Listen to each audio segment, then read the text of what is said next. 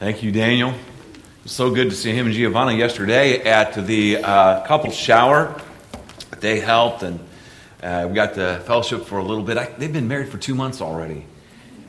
It seems like two weeks, you know, just amazing how time flies. We're so thankful for them and God's calling on their life, and, and how we're excited how God's going to use them. Take your Bibles and turn with me, if you would, now to Acts chapter 10.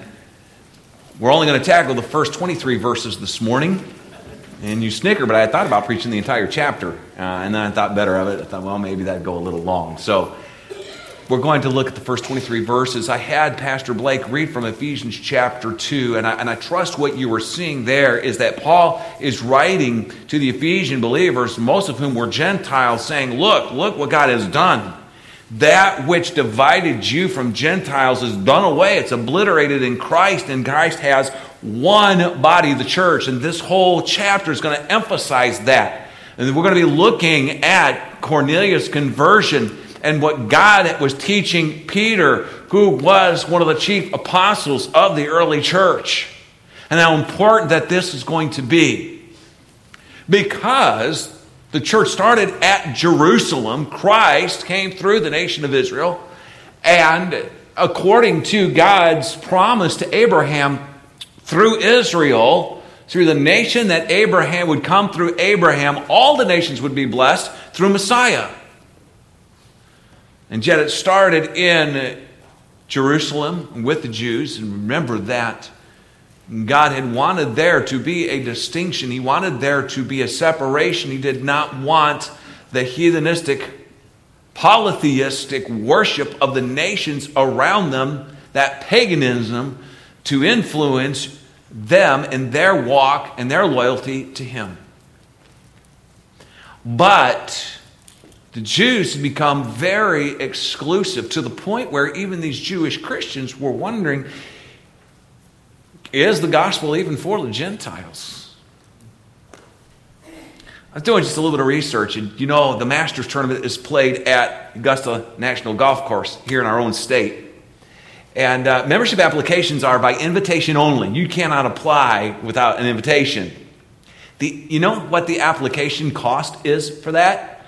The best estimates are between forty and two hundred thousand dollars.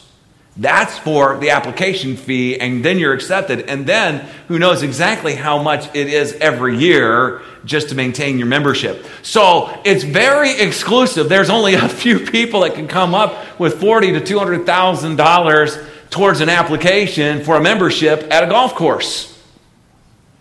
And, and until 2012, women weren't even allowed to apply.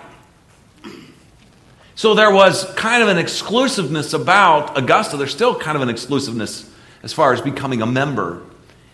And you know, there was kind of that same feeling among the Gentiles as the gospel is given to them and this issue with the Jews and saying, wait a minute, salvation is of the Jews, it is for the Jews, it is of the Jews, but it's not only for the Jews. And so, before we get into our text this morning, I want you to see that God had planned for the gospel to be proclaimed to everyone. Look, if you just in a minute, before we look at our chapter, uh, chapter 10, I want you to, to, to understand two things. First, God revealed his eternal plan in the Great Commission. For instance, in Mark 16 and verse 15, the Bible says, And he said unto them, Go ye into all the world, not into all of Israel, and preach the gospel to every creature, not just every Jew. In Luke 24 and verse 47, and that repentance and remission of sins should be preached in his name among all nations. Pretty clear, isn't it? But even in the Jewish mindset, they were like, well, you know, there are Jewish colonies within all the major cities around the known world, so that's what God wants us to do. It's interesting because even though Paul was the apostle to the Gentiles, he talks and he writes in Romans about his heart's desire was for his Jewish brethren that they might be saved. So he still had that passion, and his pattern was to first go to the synagogues and preach Christ. And those that would believe, great, and those that rejected, then he would go to the Gentiles and he would preach the gospel to the Gentiles. But in Acts 1 8, even the Great Commission there, and ye shall receive power. After that, the Holy Ghost has come upon you, and ye shall be witnesses unto me both in Jerusalem and in Judea and in Samaria and unto the uttermost part of the earth. And it's not only to the Jews found in the uttermost part of the earth, it was God's intention that all of this would take place, that, that the gospel would be preached to Gentiles also.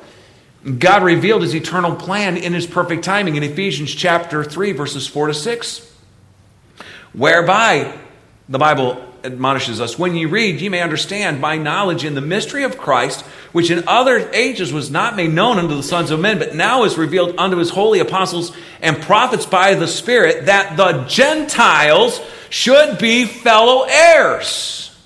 The eternal riches are not only for believing Jews, they are also for believing Gentiles and of the same body. There is not a Jewish Christian church and a Gentile Christian church. There is one body of Christ. And partakers of his promise in Christ by the gospel. Now let's look in our passage this morning. I want you to see, first of all, that God prepared Cornelius to receive the gospel. Read verses 1 to 8. There was a certain man in Caesarea called Cornelius, a centurion of the band called the Italian band or cohort a devout man, one that feared God with all his house, which gave much alms to the people and prayed to God always. He saw in a vision, evidently, about, and that means clearly, openly, about the ninth hour of the day, an angel of God coming into him and saying to him, Cornelius. And when he looked on him, he was afraid and said, What is it, Lord? He realized he was in the presence of a divine being or of a supernatural being. And he said unto him, Thy prayers and thine alms are come up for memorial before God. And now send men to Joppa and call for one Simon, whose surname is Peter. He lodgeth with one Simon, a tanner, whose house is by the seaside. He shall tell thee what thou oughtest to do. And when the angel which spake unto Cornelius was departed, he called two of his household servants and devout soldier of them that waited on him continually. And when he had declared all these things unto them, he sent them to Joppa. Now, Cornelius was a God fearing Gentile who did not know the truth of the gospel. Actually, there was, during this time period, a term the Jews used for people like Cornelius. They actually called them or labeled them God-fearers. So they were considered God-fearers. That is, they were very respectful of Jehovah God. They were now convinced, I believe, as Cornelius was, that there are not many true gods. There's only one true God, and, and, and you had to understand his word, which was the Old Testament scriptures. So there was a great respect for that and a desire to know that God and a great respect for the Jewish people. But he was not a saved man. He was devout, he was sincere, he was generous, but he was not a saved man. And, folks, we understand that it's possible to be very religious and still be lost. It's not by coming to church, it's not by being able to quote a few verses or know some, some Christian lingo or give money in an offering plate or try to do your best to be a good moral person. None of those things will avail you. For the Bible says in Ephesians 2 For by grace are you saved through faith, and that not of yourselves, it's the gift of God, not of works, lest any man should boast. Isaiah 64 6 declares, Well, we all are as an unclean thing, and all our righteousness, all our good works are as filthy rags. And so we must have the righteousness of Christ. Were it not for the fact that God in His grace spoke to Cornelius, he would have remained an unbeliever. Because the Bible says in John 6 44, Jesus himself said, No man can come to me except the Father which sent me draw him. And yet God was drawing Cornelius. And that is why he had come to the place because God had, in limited revelation, revealed these things to Cornelius. And I believe there's a biblical principle here that when a person will reveal to the revelation that God has given them in a way that submits to God's authority or will, when they submit in a positive way to that general revelation or that limited revelation, God will give them more and more specific revelation. The Bible even talks in Romans that the things of God are clearly seen from creation, so that man is without excuse. All around us, there is visible evidence of God. And that may be the only evidence that man has. Maybe he's never heard the gospel, but if he has been exposed to general revelation and he recognizes and begins to seek after that one true God, I believe God will give him more revelation to that point where he'll come to know and understand Christ. God is the initiator working in our hearts so that we may be moved to search for Him. God's promise is that if we respond to the revelation He has given us, He will continue to give us more specific revelation. Not only has God revealed himself through creation, but he's revealed himself to us through our consciences, through the lives of Christians, and through his word as his Holy Spirit administered it to our hearts and minds.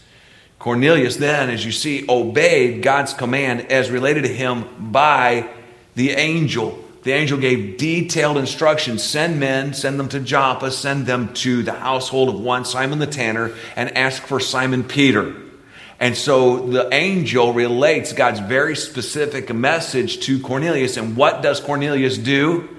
He obeys. He immediately calls some men and he sends them with this message and he obeys immediately. There's no hesitation. So, what divine guidance God gave him, he responded to. And if a person responds to the divine revelation and guidance that he gives them, if they will continue to respond, God will draw them to his son to where they can understand the gospel and be saved, even as Cornelius and his household. Second, I want you to see, though, that God prepared Peter to share the gospel. Look, if you would, with me, beginning in verse 9. And on the morrow, as they went on their journey, the guys have already been sent, they're already on their way. They went on their journey and drew nigh unto the city. Peter went up on the housetop to pray about the sixth hour. Now, this is God's perfect timing. It was about uh, 30 hours or so that would take you to get from one to the other. So there's about a three day journey of walking for these men. And they set out. And then the Bible says that as they're approaching the cities, they're approaching Joppa, Peter's going up on the housetop about lunchtime and he's hungry. So God uses his hunger and, and, and, and sends him a message through a vision to give him a message to prepare his heart to be able to share the gospel with Cornelius, this Gentile. The Bible says in verse 10, he became very hungry and would have eaten. But while they made ready, he fell into a trance and saw heaven open and a certain vessel descending unto him, as it had been a great sheet knit at the four corners and let down to the earth, wherein were all manner of four footed beasts of the earth, and wild beasts, and creeping things, and fowls of the air. And there came a voice to him, Rise, Peter, kill and eat. Peter said, Not so, Lord, for I have never eaten anything that is common or unclean. And the voice spake unto him again the second time, What God hath cleansed, that call not thou common. And this was done thrice, and the vessel was received up again into heaven. Now, while Peter doubted in himself what this vision which he had seen should mean, behold, the men which were sent from Cornelius had made inquiry for at Simon's house and stood before the gate and called, asking whether Simon, which was surnamed Peter, were lodged there. So, God is preparing Peter to share the gospel.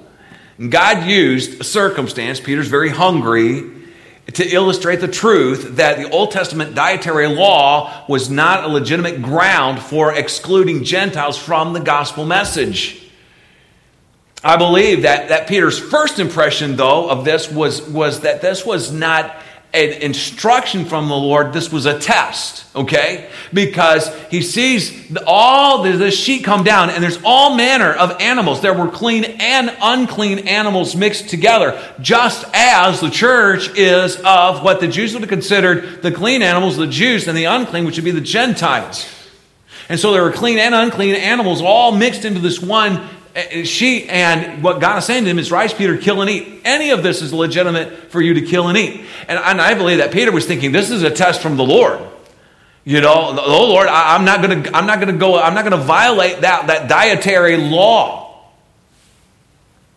And God says, Don't you call unclean what I have called clean. And he begins to realize very quickly that this is a message. There's some instruction here for him.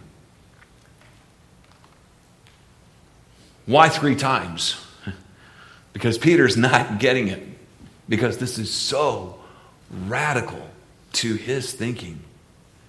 You know, as we who have walked with Christ for a while see people saved or people that are newly saved come into our church, it is God's plan that believers disciple other believers. And we need to understand that the gospel and this new life in Christ and biblical thinking is radical. These concepts are new to these young believers, and it takes time, and it takes patience, and it takes love, and it takes our example, and it takes our continual following up and entering into their lives and sharing with them these things because these are some radical transformations that are taking place. And it took Peter time. And he had walked with Jesus and he'd seen Jesus do all of these miracles and, and, and, and he uh, had all of these wonderful divine experiences already. And yet it still took him three times for this vision to be given to him before he began to comprehend and surrender to it. In Acts chapter 10, in verse 28, and he said unto them, because this is later on in the passage, he says, And ye know that it is an unlawful thing for a man that is a Jew to keep company or to come to one of another nation. But God hath showed me that I should not call any man common or unclean. So God is saying, stop thinking of the Gentiles as being unclean and therefore not part of the gospel sphere of influence. Gentiles can be saved and enter into the kingdom. So then God prepared Cornelius and Paul to meet at exactly the right time. Look at, verse 10. We'll go back, and he became very hungry, would have eaten, but while they made ready, he fell into a trance. Now, skip down with me to verse 17 to 20. Now, while Peter doubted himself what this vision which he had seen should mean, behold, the two men which had sent from Cornelius had made inquiry for Simon's house, and he stood before the gate. So he's had this vision. He's beginning to understand. He's still contemplating and meditating. What does this mean? What is God telling me? I'm beginning to understand. I need to start processing this. Remember, God had already been uh, working in him to the point where Simon, who was a Jew, was willing to go, Simon Peter, and be in a tanner's house. And remember that tanners were considered unclean. And so to go into that would have been ceremonially uh, defiling in the estimation of the Jews in Peter's day. And so God has already been working him towards that, opening his heart towards that. But as he's thinking at that precise moment, these men come and they're asking, Hey, is Simon Peter here at this house? We've been sent here. Is this the right place? You see God's perfect timing in this. God had to some degree been preparing Peter by staying with Simon the tanner, but God began in the vision just as the men were approaching the town. When the vision was ending, the men sent by Cornelius began to inquire for Simon Peter by name. And God instructed Peter while he was still confused and sorting things out we don't have to know every detail before we are ready to obey. Look back with me in the passage in verse 19. And while Peter thought on the vision, the Spirit, the Holy Spirit said to him, Behold, three men seek thee. Arise therefore, get thee down and go with them, doubt, doubting nothing, for I have sent them. So again, we see that, that God is, Peter's still a little confused. He's still sorting this out.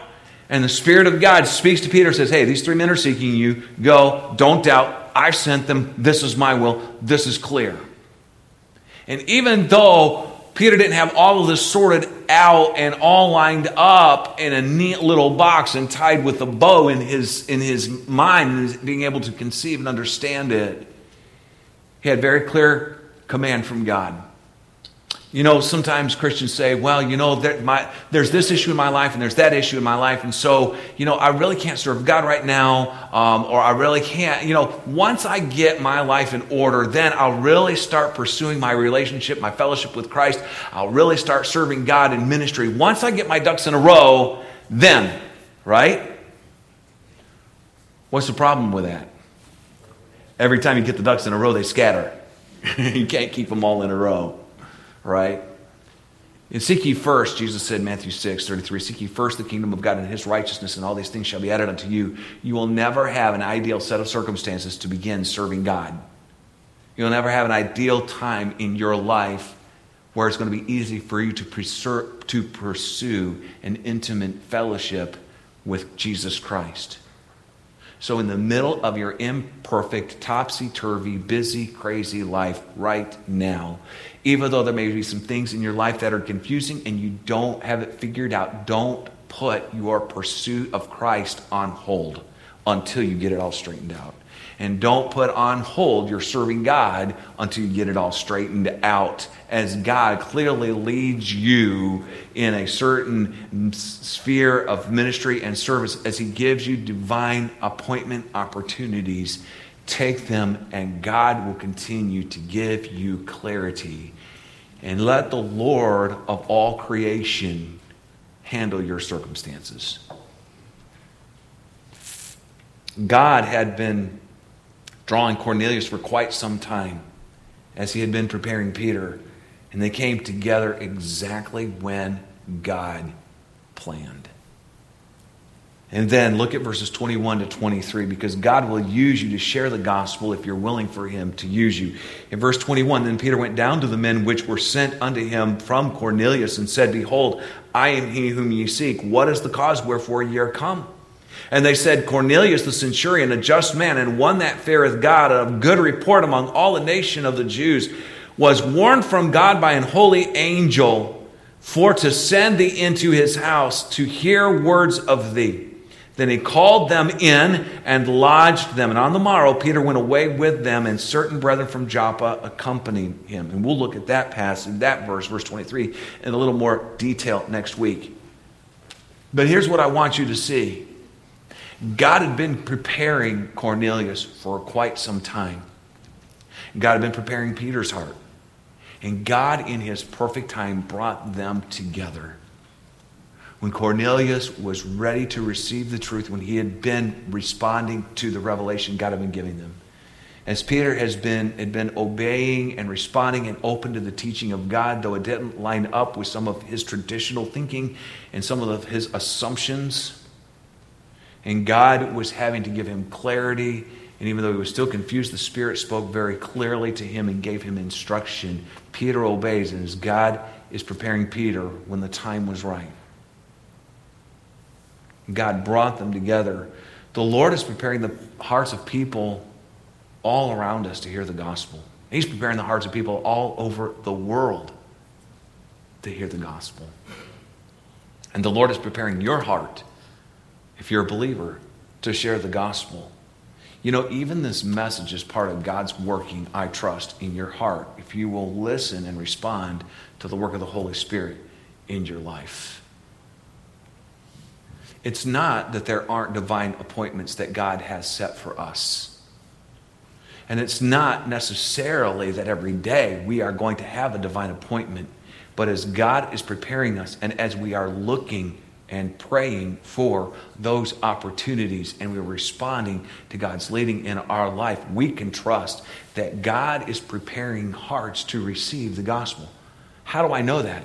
What did Jesus say? Lift up your eyes and look on the fields, for they are white already to what? Harvest. God has been planting the seeds of the gospel in people's hearts.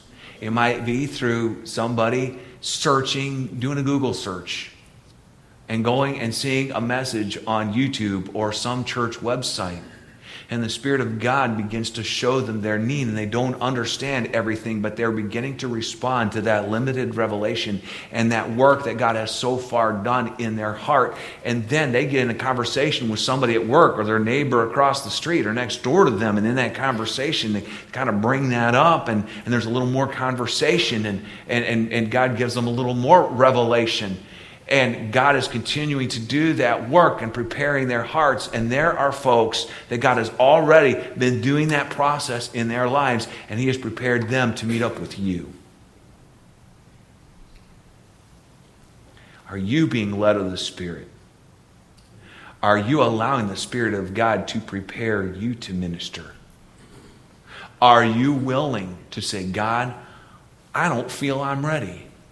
I don't feel I am adequately prepared. You never will feel that way. You know why? Because our dependency is not on ourself, it's not in our wisdom, it's not in our expertise. Our dependence is on God, it's on His grace, it's on the leading of His Spirit, it's on the authority of His Word. We can trust that if God has prepared a person to where they are white in the harvest, that they are ready. Listen, when fruit on a tree is ripe, it is easy to pluck. Folks, we sometimes overcomplicate things, don't we? But you know what? We just need to share the gospel.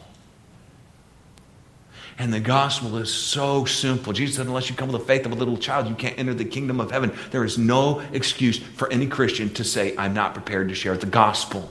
What is your salvation testimony? What verses did the Spirit of God use to illumine your understanding? How did He work in your heart that you came to Him and called on Him by faith? There are folks that are white unto harvest. There are people that are ripe, ready to be plucked, ready to become believers to be saved, to have eternal life, to escape eternal death. People that God has been working and investing in them because He loves them and because they have been responding to His leading and revelation in their life. But you and I, like Peter, must be allowing God to help us to set aside any prejudices, any preconceived notions, and any excuses of not having some certain thing figured out in our life. We need to cast off procrastination and fear and trust that the God who authored salvation can, in that moment, lead us by his Spirit to clearly share the gospel. And even if we get our tongue wrapped around our eye tooth and we can't see what we're saying, God can, in our garbled mess, still clearly share truth in that person's heart to where they need they realize I need to repent. I need to turn from trusting in myself. And I need to place my faith only in Jesus Christ and just simply trust and ask Him to cleanse me from my sin and to give everlasting life. You can trust in the power of God. It is not in with words, enticing words of men's wisdom, but is in the power of God that souls are saved. And God wants to use you. And what an incredible blessing. Have you ever stopped to wonder who are the people you are going to meet in the millennium? You're just going to come across their path as we are worshiping and serving our Savior together in the millennium.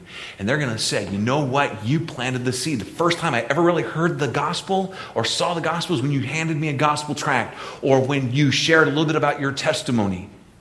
Or, you know, you watered the seed of the gospel. You were consistent in your walk with the Lord at work or at school or, or wherever. And I saw that and, and I heard bits and pieces. And, but I saw your testimony and God used that to water the seed that had been planted in my heart. And won't it be a wonderful time of fellowship as we give praise to God? And we say, you know what? God was preparing your heart to receive the gospel. God was preparing my heart to share the gospel, and God gave me that, that tenderness and that sensitivity to what He was doing and to your need. And, and God was, was putting that urgency in my heart to share the gospel and, and your hunger and searching for the truth. And God brought us together, and, and, and, and we are together for all of eternity. Isn't God so mad, majestic and wonderful? And isn't He so good? Have you ever stopped to think about that? We just need to be faithful stewards with the gospel. The Lord is preparing divine appointments for us to proclaim the gospel. It might be our divine appointments just to sow the seed or to water the seed. We might get an opportunity to reap in the harvest. But we are called by God to be faithful. You say, Pastor Todd, I've been faithful to share the gospel lots of times. And very rarely have I seen anybody saved. Have you ever stopped to think that if nobody plants the seed, there can never be a harvest? If we just start by turning a conversation towards spiritual things and planting seed thoughts of eternity into people's minds and go as far as we can with the gospel as is, we have opportunity at that moment. God can use that if we'll be faithful. Hey, you know, maybe it's time for some of you again to reach out to some of your unsaved loved ones. People that you've known in the past that you've witnessed to and you've prayed for for years, but it's been a long time since you've shared the gospel with them. Maybe God has been doing a work in their heart like he was in Cornelius. Maybe there is somebody that is hurting and you know it, but there's something in your life there's something in your thinking that still causes you to be a little biased towards them. And it's causing you to hesitate from sharing the gospel with them. Would you allow God to do a work in your heart like he was doing in Peter's? Would you not use the excuse or use the line of thinking and reasoning, well, My life's kind of topsy turvy right now. When I get my circumstances straightened out, I'll start serving God. No. Listen, serve God now in the middle of your mess. And you know what? God even gets greater glory in that. Let's yield ourselves up as available vessels. You know, someone has said that God won't use dirty vessels, but God will use imperfect vessels. You and I are not perfect, but if when the Spirit of God speaks to us, we acknowledge what we need to make right with Him. Say, Lord, cleanse me, restore me in fellowship with you. Now, Lord, use my life. I make myself available as frail and imperfect and weak as I am. Lord, pour out your grace upon me, equip and enable me so that I may be able to share forth your truth. God will do that. Shall we pray?